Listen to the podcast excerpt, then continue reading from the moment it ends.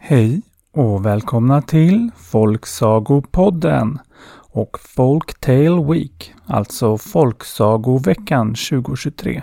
Och Folktale Week, det är en vecka där en massa duktiga konstnärer och illustratörer ritar bilder inspirerade av folksagor. Och varje dag under veckan har ett tema. Och sen delar de med sig av bilderna i olika sociala medier under hashtaggen Folktaleweek2023. Och Folksagopodden, vi kan ju inte låta bli att vara med på något sånt här. Och det här blir tredje året i rad som vi kommer bjuda på ett avsnitt om dagen med en ny saga som passar till det temat som är för just den här dagen. Och precis som tidigare år så görs det här i samarbete med en illustratör. Och i år är det ingen mindre än Elin Aller som ju redan är känd i den här podden eftersom det är hon som har gjort loggan och omslagsbilden som pryder varje avsnitt. Och inte nog med att hon alltså har gjort sju helt grymma illustrationer till hela veckans avsnitt. Hon har också gjort en ny upphottad version av loggan. Och den och illustrationen till dagens avsnitt kan ni ju se som omslagsbild till det här avsnittet men också på poddens sociala medier. Alltså på Instagram eller Facebook där jag heter Folksagopodden. Och där kan man också passa på att kolla in Elins sociala medier och den här hashtaggen Folktale Week 2023 för att se många fler bilder på temat. Och dagens tema och veckans första tema det är Lost, alltså förlorad eller vilsen. Och sagan på det temat kommer här.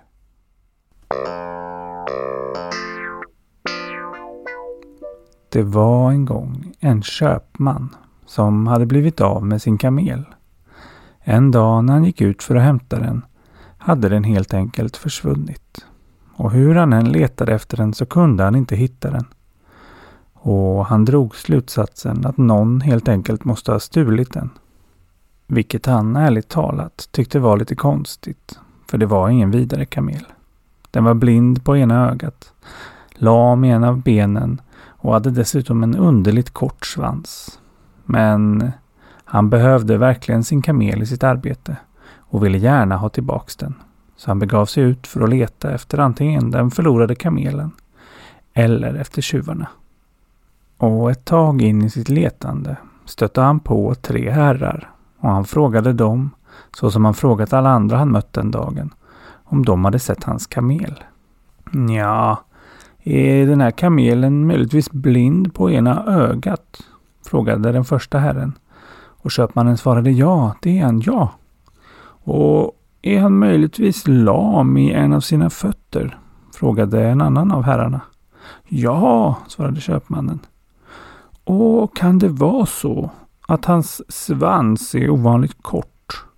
Frågade den tredje herren. Ja, det är han, svarade köpmannen.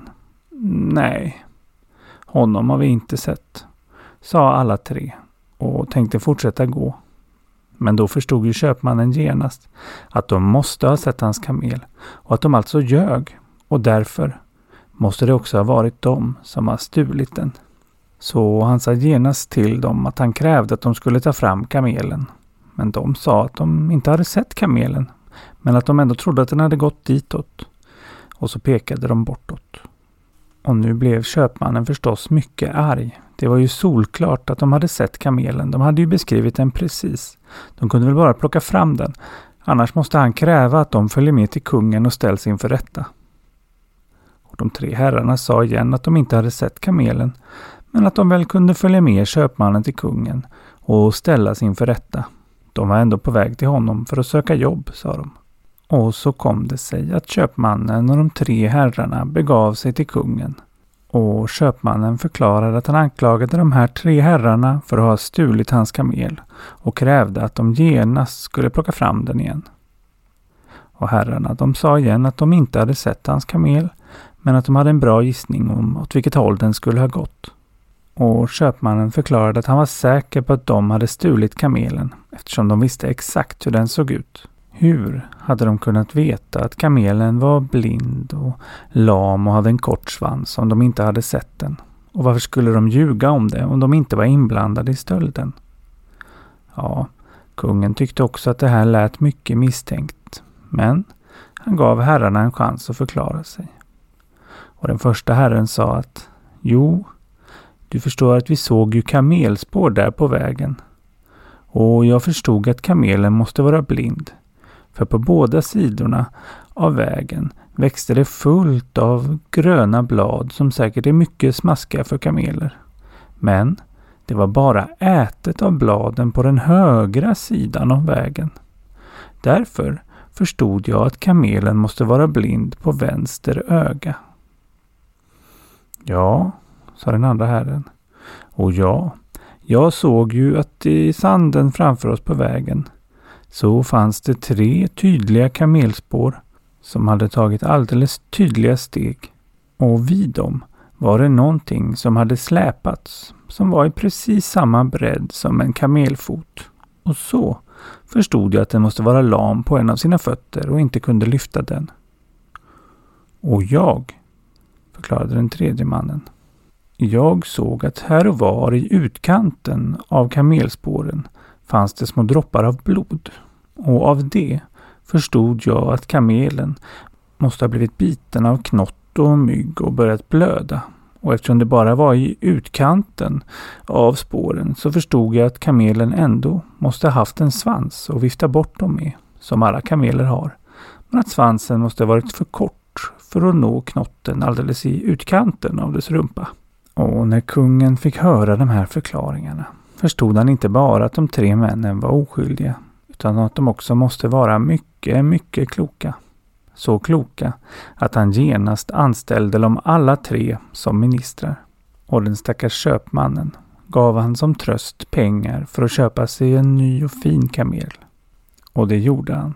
Så vad det blev av den förlorade kamelen, ja, det vet jag faktiskt inte.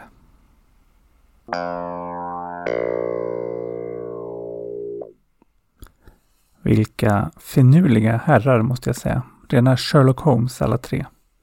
Och man undrar ju just vad det blev av den där kamelen. Men det passar ju ganska bra till dagens tema.